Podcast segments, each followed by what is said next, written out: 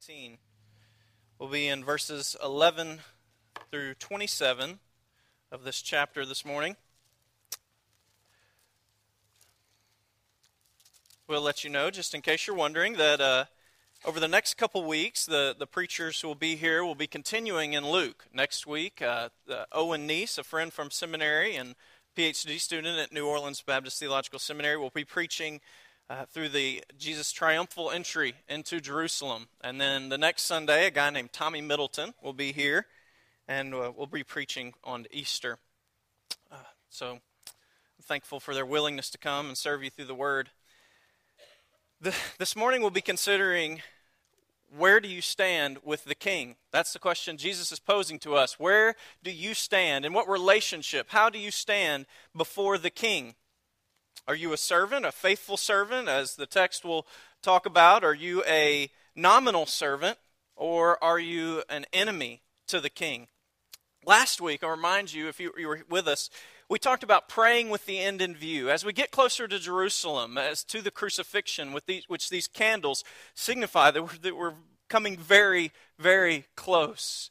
Jesus continues to teach on topics of discipleship.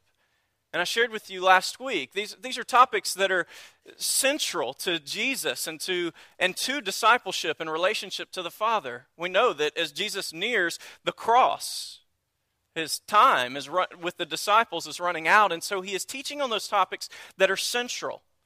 And as I've studied these texts, one of the things that I've noticed is that Jesus becomes more and more focused on matters. Uh, Jesus is always concerned with eternity. But it seems that the topics are more and more focused on eternity. Praying with the end in view was what we studied last week. In a sense, what we'll study this week is living with the end in view. You see, there are two options for all of us. Either we will be in heaven, we will dwell with God forever, or we will be in hell and we will be separated from God forever. These are our options. This is where all of us will be.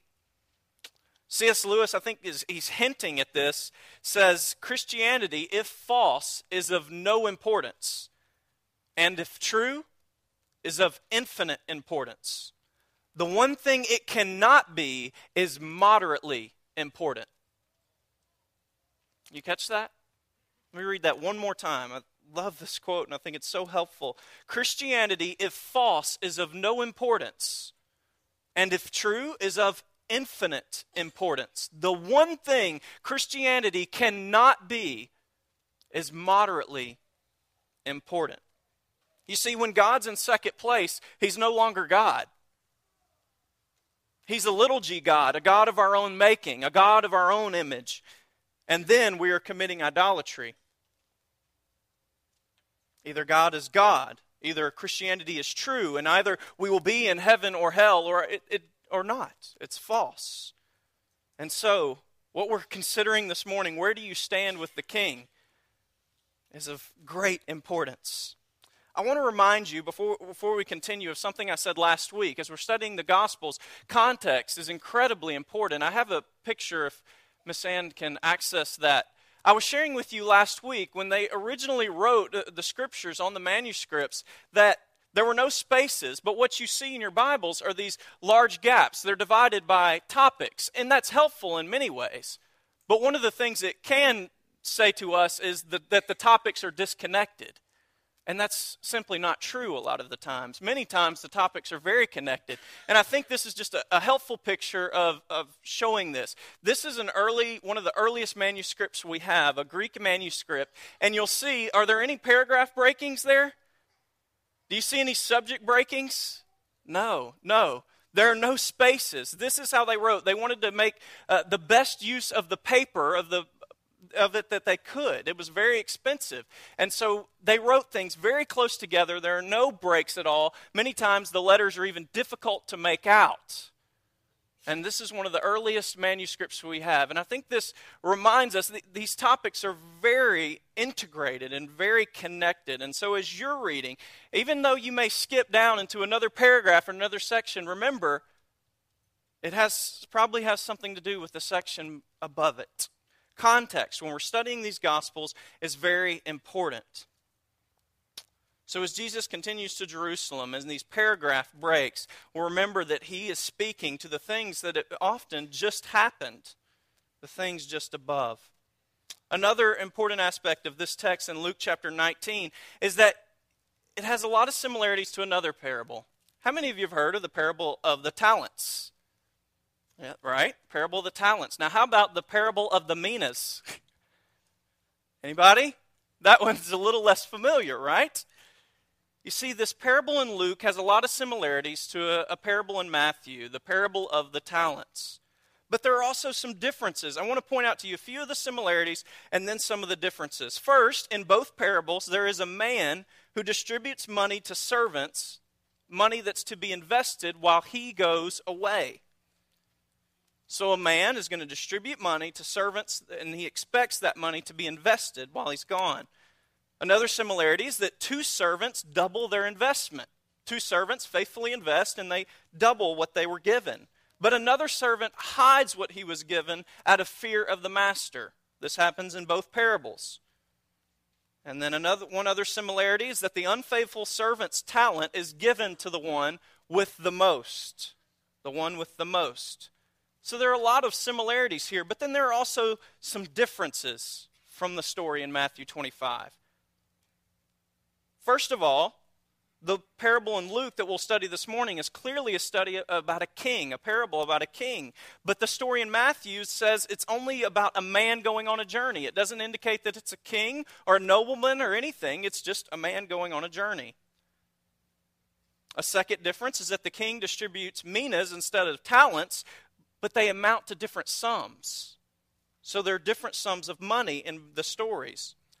And the third difference is that Luke has other characters in the story, these characters being the enemies of the king. There are no enemies of the king mentioned in the parable in Matthew. Now, why does this matter? Why does this matter? Because some would say that because the parables are different, that Luke has taken his own uh, way of telling the story, that he's added some things, and he's just taken liberty. Now, what's wrong with that? Well, because many would say that if the gospel writers take liberty in this area, what other areas have they taken liberty in and added what they wanted to add? They were really not things that Jesus said. Those gospel writers just said some things and inserted some things where they felt more needed to be said. And I want to correct and hopefully help you in this. You see, many times gospel writers will par- tell a parallel story, a story that Jesus told that we'll also see in another gospel, but there are often these small differences and then sometimes large differences. What does this mean? Did the gospel writers just were they confused and so they heard things different ways? No. Jesus was an itinerant preacher, right? Jesus traveled around teaching. And so when he would travel around, often he would share a similar story. And in that story, he would make different applications. And so, what's likely to be true is that Jesus shared the story in Matthew in one location and made some particular applications. But then, in another place, he shared the story that we find in Luke and he applied it in different ways. You see, it's very important when we study this morning that this story is about a king. The story is about a king. So, that is important because the gospel writers don't just take liberty in the way that they desire, but they record what Jesus has said, and Jesus has often told these stories multiple times and in multiple ways as we continue, I want to ask you to stand, and we're going to read Luke chapter 19, verses 11 through 27. we'll begin in verse 11 this morning. Remember that Jesus has a group of people traveling with him on his way to Jerusalem. Often, this group is composed of disciples who are close, who are eager to hear what Jesus is saying. But then, on the outskirts, kind of spying in on what Jesus is saying, are these Pharisees, these religious people. And they are also hearing these things. Verse 11 As they heard these things, he proceeded to tell a parable because he was near to Jerusalem and because they supposed that the kingdom of God was to appear immediately. He said, therefore, a nobleman went into a far country to receive for himself a kingdom and then return. Calling ten of his servants, he gave them ten minas and said to them, Engage in business until I come. But his citizens hated him and sent a delegation after him, saying, We do not want this man to reign over us. When he returned, having received the kingdom, he ordered these servants to whom he had given the money to be called to him, that he might know what they had gained by doing business. The first came before him, saying, Lord, your mina has made ten minas more. And he said to him, Well done, good servant. Because you have been faithful in a very little, you shall have authority over ten cities. And the second came, saying, Lord, your mina has made five minas. And he said to him, And you are to be over five cities. Then another came, saying, Lord, here is your mina, which I kept laid away in a handkerchief. For I was afraid of you, because you are a severe man. You take what you did not deposit and reap what you did not sow. He said to him, I will condemn you with your own words, you wicked servant. You knew that I was a severe man, taking what I did not deposit and reaping what I did not sow. Why then did you not put my money in the bank? And at my coming I might have collected it with interest. And he said to those who stood by, Take the mina from him and give it to the one who has the ten minas. And they said to him, Lord, he has ten minas. I tell you that to everyone who has more will be given. But for the one who has not, even what he has will be taken away.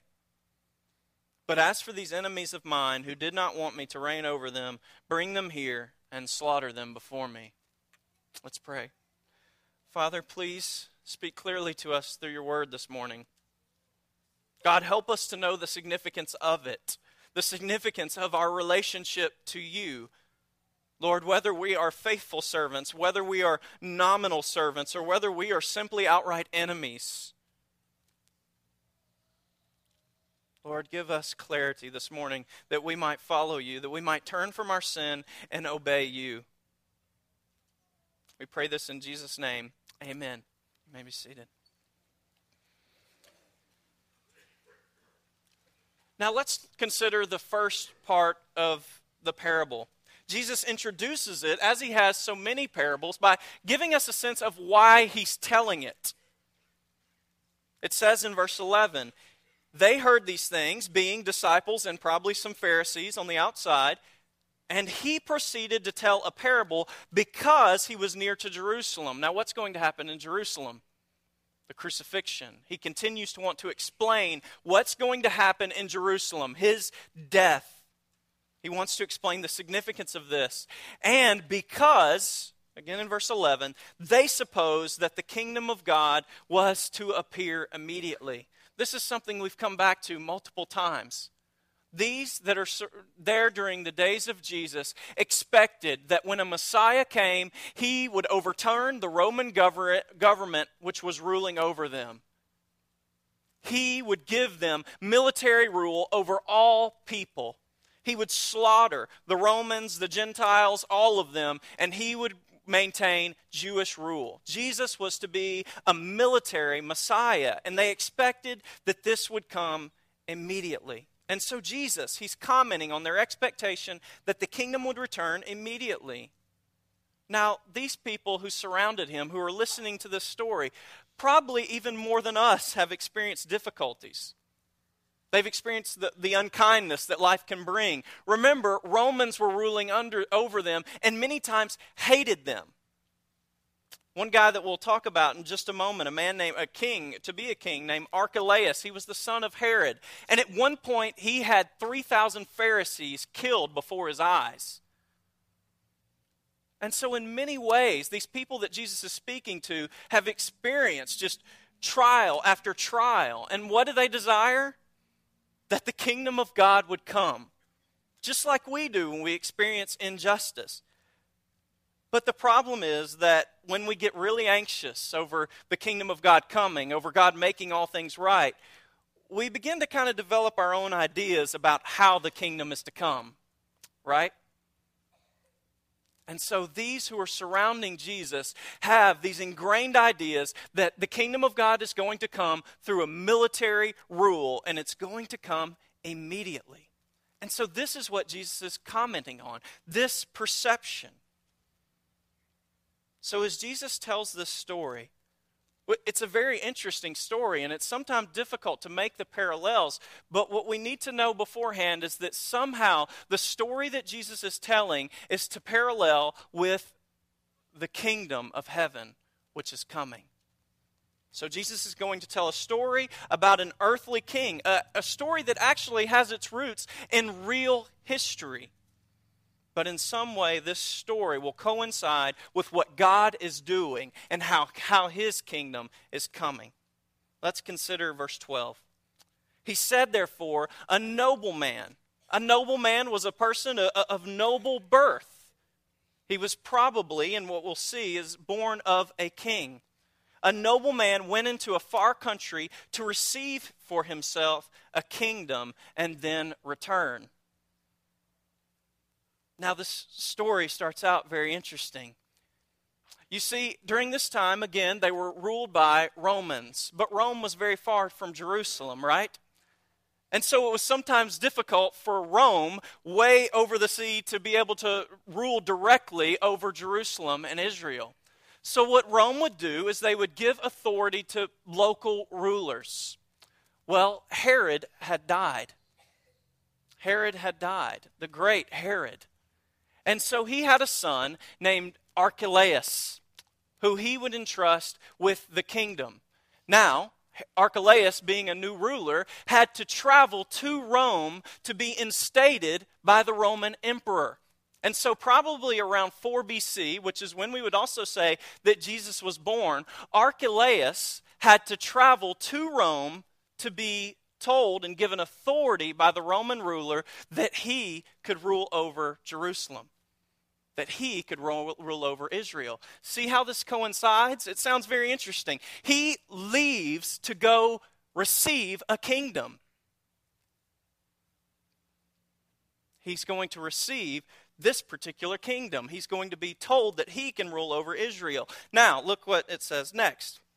Calling ten of his servants, he gave them ten minas and said to them, Engage in business until I come. Verse 14, but his citizens hated him and sent a delegation after him, saying, We do not want this man to reign over us. Another interesting parallel. When Archelaus went to Rome, a delegation followed after him to say, We really don't want Archelaus to rule over us. Remember, this is the guy who slayed 3,000 Pharisees. He was a harsh, brutal ruler. And so when he travels to Rome, there's a delegation who goes after him to say, We do not want this man to rule over us. Now, how could this setting that Jesus is building, that would have been familiar to the people during this time, correspond to Jesus and the heavenly kingdom? Well, Jesus is nearing Jerusalem, remember? Jesus is trying to teach them, they expect that the kingdom will come immediately. And what Jesus is saying through this parable is that the kingdom will not come immediately. You see, like Archelaus, who went to receive a kingdom, Jesus is going to die, be raised, and he is away receiving the kingdom that he will come back to. You see, Jesus is making the parallel that the king will come back, the king will return. And like Archelaus had people who rebelled against him and didn't want people to rule, uh, people didn't want him to rule over them, Jesus has people who do, do not want him to rule over them.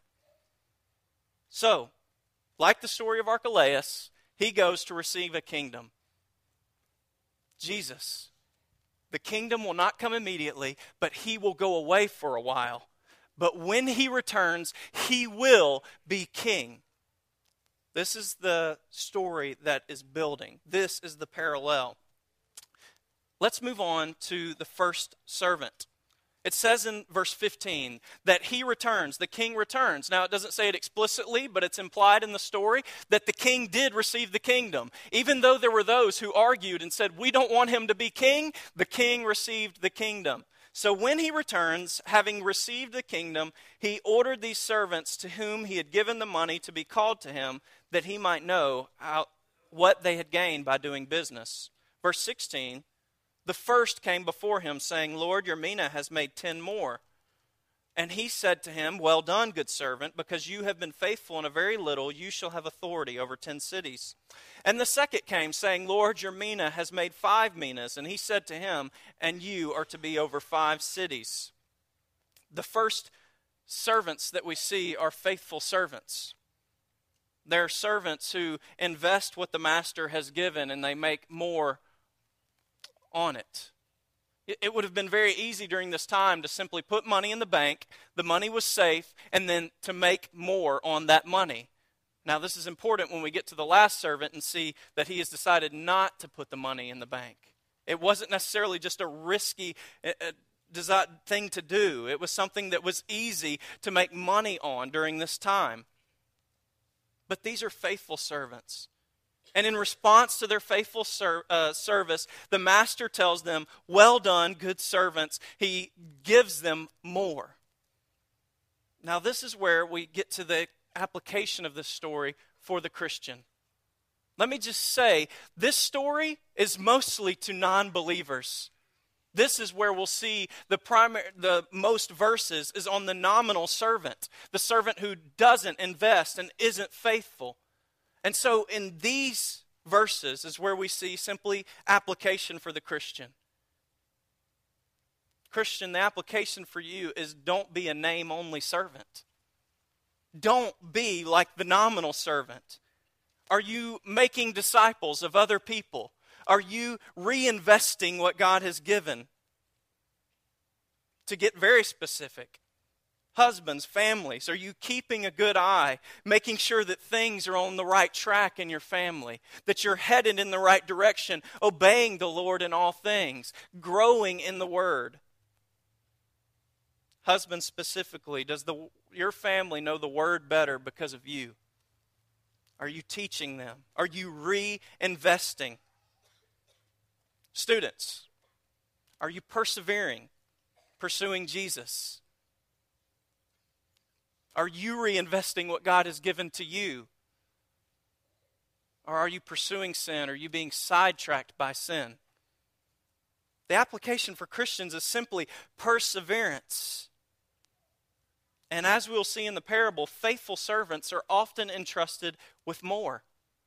And so let me just ask you this is the fruit of being a believer and being a faithful believer. Are you being entrusted with more things? Are people coming to you asking you, Will you disciple me? You know what would be incredible? If so many people were asking you to disciple them that you ended up having to say no and pass them on and say, Can I know someone that can disciple you, but I, I can't. I'm not saying it's about you and that you are so good, but listen, if this is what the parable is teaching, if you're a faithful believer, God will continue to give you more to do more to do. You will be investing and investing, and you will be being entrusted with more. And so, is your plate full when it comes to discipleship, when it comes to serving the Lord? And if it's not, maybe you need to check your heart. Are you being a faithful steward, a faithful servant? This is what faithful servants do. They invest, they give their lives to making disciples. This isn't the story, he uses money, but the parallel is just service. As Matthew uses it's we often talk about talents. That's the one we use the most. What talents has God giving you given you? But it's very simple. Your time. Do you have anyone that you're just mentoring and pouring into? That you meet with on a daily a weekly basis and just share in the word with them read a book with them something that sharpens you both This is how you are to be an intentional disciple. When's the last time you went on a mission trip? When's the last time you shared Christ with someone? It's being intentional. This is how you be faithful. So you need to ask these questions of yourself, Christian. Are you being faithful? Let's move on to the nominal servant. Again, this is where most of the verses are found in this parable. It's verses 20 through 26. It says, Then another came, saying, Lord, here is your mina, which I kept laid away in a handkerchief. Now, as I said before, the bank was a very pretty safe place to take your money. It was an easy place to get some return on your money. But this man says that he was a he was he put kept the money laid away in a handkerchief and it tells us the reason in verse 21 i was afraid of you because you are a severe man you take what you did not deposit and reap what you did not sow now we need to consider this it's easy to just run past it and say well maybe this man wasn't so nice after all but if we've read the parable carefully the way that this man, this king, responded to the other servants, does he seem like an unfair leader? As they've been faithful with their investment, he's given to them more to oversee. These men were well off financially. They were doing well. The king was empowering them and he was providing for them. And so, this steward, what he says, there's no basis for this in the text on the master being this way but also the way that he talks about what he did with the money. He put it in a way away in a handkerchief. This was more unsafe than the bank. He simply takes a cloth and wraps it around, around the piece of money where it could easily have been stolen. This was not a safe place to keep it. And so, what it seems to be saying is that this man was probably just lazy. He was not wise. He did not make an investment. So he kept it laid away in a handkerchief. He was afraid. He says, This was a severe man. You take what you did not deposit and reap what you did not sow. Again, there's no basis for what he says in the text. But listen to what the master says. Verse 22 He said, I will condemn you with your own words, you wicked servant. This is what he's going to do. He says, Okay, I hear you. You say I'm a wicked, wicked man. You say I'm not fair. But let me take what you've said. I'll give you that. And let's go from there. He says, I will condemn you with your own words. You knew that I was a severe man, taking that what I did not deposit and reaping what I did not sow. This is a question. So you knew this. Why then did you not put my money in the bank, and at my coming I might have collected it with interest? If you knew that I was a severe man, then why didn't you use a little wisdom and a little sense and go ahead and invest that money so that you would be a little safer when I came back? Now you're in trouble. You see, what the man is telling us, what the king in the story is telling us, is that the excuse doesn't work. You see, first of all, the servant doesn't really know the king. And secondly, the excuse won't get him anywhere. So, when he thinks he has an out, this servant, an excuse, he really just brings judgment on himself. And this is the problem with our excuses. And this is what the text is to teach us. Our excuses don't excuse us before God. It doesn't matter what we say and what excuse we might have for not following Him, for not obeying Him, the excuse doesn't work. It reminds me when I read this text of oh, the blame game that we begin and learn to play as we're children. I bit him because he hit me. Well, What's the problem with that? You can only control yourself, right? And so that excuse doesn't fly. You see, the problem with this guy is that even though he had a misunderstanding of who God, of who this king was to be, He didn't even obey based on that misunderstanding. So, the excuse. Parents, it's important to help children learn to take personal responsibility, right? They learn this by knowing they're accountable for their actions. Youth, you're, you're in a difficult stage of life, right? You're facing some of the greatest challenges and temptations that you might ever face. All people might be going in the direction of the world, but you're called to go in an entirely different direction. Listen, even though the excuse everyone else is doing it may work with your parents or in other places, it doesn't work with God. It won't work with God. When you get there, everyone, everyone else was doing it. It was too tempting. It won't work with God. Our excuses will not work. Spouses, your spouse's behavior won't excuse you from your responsibility to be faithful, to love him or her, to seek their good. And then to all of us, you can't say you can't do missions or serve God in some area because God didn't give you that gifting or that desire. Do you think that will fly before God? You see, God blaming happens when people try to run from God and they try to justify their behavior. And I don't want to be harsh here, but I want to make sure you're aware of some of the extreme excuses even Christians can fall into. God, you're not fair because you make people gay. You make me with a short temper. You make me this way. And so there's nothing else that I can do. These excuses won't fly. This guy makes an excuse. I, I thought you were this way, God. Recently, even in conversations with uh, non believers, that it's the questions that they use to try to excuse themselves from God. Well, what about people who've never heard the gospel before?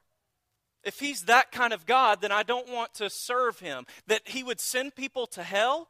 I can't serve that kind of God. Listen, Crosspoint, all of you who are here. When you get to heaven, it will be between you and God. And it will be how did you respond to what you knew and to the gospel that was preached to you? And there will be no excuse from the judgment that will be served on you. None. So, is there anything you're blaming on God? Trying to excuse yourself from something you should be doing. And maybe, maybe you're pointing the finger at others. And all the while, it's you that should be taking responsibility. Sometimes, as Christians, we can say, Well, uh, God hasn't moved my heart. We use very spiritual language. God hasn't done this for me yet, giving me the grace to do it. Listen, if you've prayed, He's given you the grace, just do it. No excuses. There will be no excuses.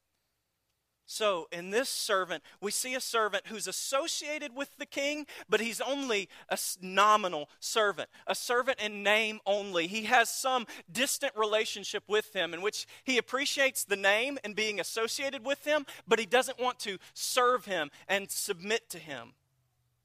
The only thing that separates him from the enemies of the king that we will, sep- that we will look at in a moment is just a title that he claims for himself. But the problem is that a title won't get you anywhere. It will not get you anywhere. And so I want to ask you a question Are you a faithful servant, or are you a servant in name only?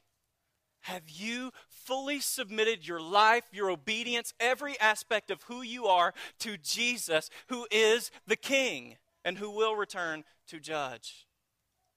This parable is extremely evangelistic. This is what Jesus is concerned with in his last days. Do you see this? You will be in heaven or in hell, and it depends on your relationship to the king. Let's look at this last group the enemies. Verse 27.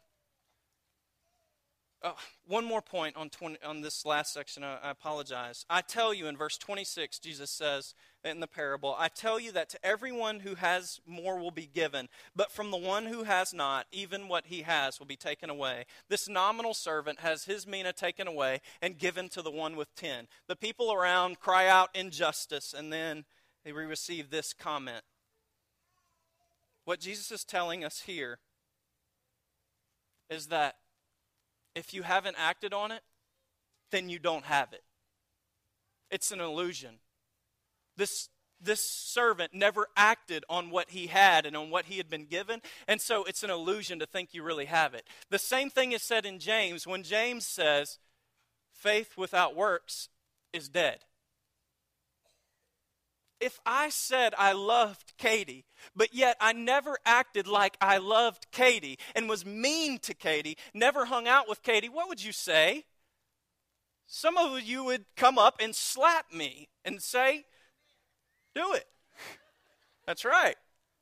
If you say you love Jesus and you know Jesus, but you never obey him, you know what's true? You don't know him. You don't know him. Excuse my loudness this morning, but you must hear this. Do you hear this in your heart? That if you aren't obeying him, you don't know him. An enemy, verse 27. As for these enemies of mine who did not want me to reign over them, bring them here and slaughter them before me. Now, there are probably not many here who would say they don't want Jesus to reign over them. You know, everybody in the South likes to, yeah, Jesus. We love Jesus. In the context we're looking at, Jesus is probably referring to the Pharisees. These who were not pleased with Jesus and his manner of bringing in God's kingdom. Remember, they want it to come immediately. They want this military ruler. But Jesus, instead of being a military ruler, has been a servant a servant to sinners and those who are rejected. So, this text on judgment. These enemies of mine who did not want me to reign, over them, bring them here and slaughter them before me. There are two destinations for all of us either heaven or hell. These who are enemies have said, We do not want him to reign over us. The parallel with the kingdom, those who reject Jesus and say, Jesus, we don't want you to reign over us. Here's the issue God will only grant a portion of this request. You see, He will grant you separation from Him. You want that? He'll give it to you. But it's still within His reign.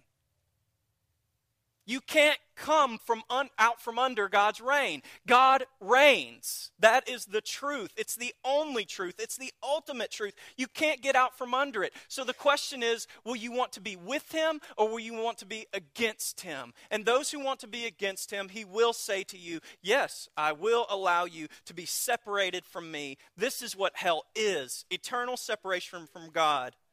It's what enemies of God have asked for all along to be separated from him. Now, hear this quote from C.S. Lewis. Again, we're speaking of hell in the sense that people have asked for their entire lives, we don't want to be for you or with you, God. And C.S. Lewis says there are only two kinds of people in the end those who say to God, Thy will be done, and those to whom God says in the end, Thy will be done. All that are in hell, choose it. So, to those of you in this life who will not say to God, God, thy will be done, I will follow you with my whole heart, with all of that I am, God will one day say to you, Thy will be done, and he will allow you to be eternally separated from him in hell. In hell. All that are in hell choose it. This is what these have done. They have said, Don't let this man reign over us. And Jesus says, I'll let them be. And they are punished. And they are punished. So, the parable it corresponds with Jesus.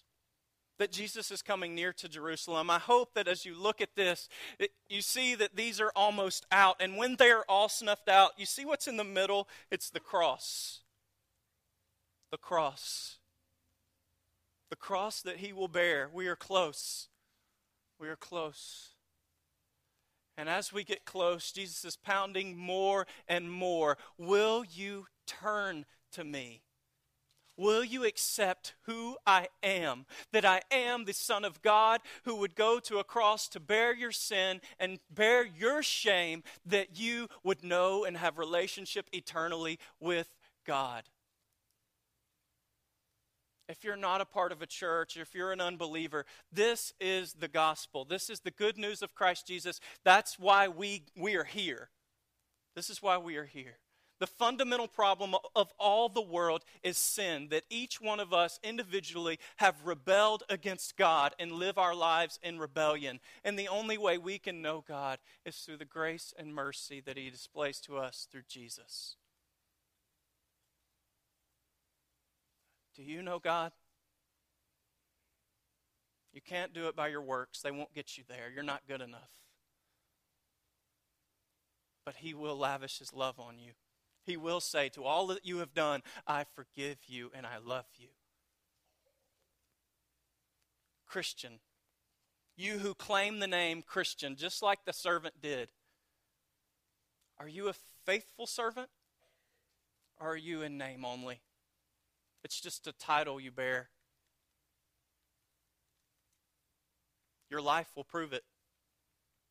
Everyone else can know but do you know? We're going to pray. Again, the application for you, Christian, is that you would be faithful. Are you discipling? This is the mission of all the church. Make disciples and glorify the name of Jesus through all the world. Where do you need to be obedient? Where do you need to be a more faithful servant? But to those of you who are here who would say, I, I'm just a servant in name only. I don't know Jesus. I don't know his salvation. Would you admit that? All you do is confess with your mouth and believe in your heart and ask him to save you. If you're sensing that already, that's God, and he's saying, Respond to me. Will you respond? We'll give you time now, but we'll also give you come after but just come. At this point, your eternal destination is hell, the separation that you've asked of God all along. And He loves you enough that He would ask you to come. I'm going to ask Stephanie to come forward. If you'd like to stand, please stand. If you'd like to sit and pray, please pray. But respond in whichever way God would lead you to respond. Let's pray. God, we thank you for the grace that you display to us in Christ Jesus, that we who were far off would be drawn near by your grace, that you would lavish your love on those who are unworthy. Lord, we displayed no goodness in ourselves. It was not something beautiful about us, a cute personality, Father, but you loved us in all our disgrace when we were unlovable. Lord, help us as a church to be faithful servants, stewards of the grace that we have been given. Help us to be faithful in our marriages and in our home lives, Lord, to display your grace in every way that we live. Lord, our finances, our workplace, everywhere. And Lord, we pray that you would draw more to yourself, that we would be faithful and that you would entrust us with more. Lord, we beg these things of you, and we know that it's only by the Holy Spirit that it is done. It's in Jesus' name we pray. Amen.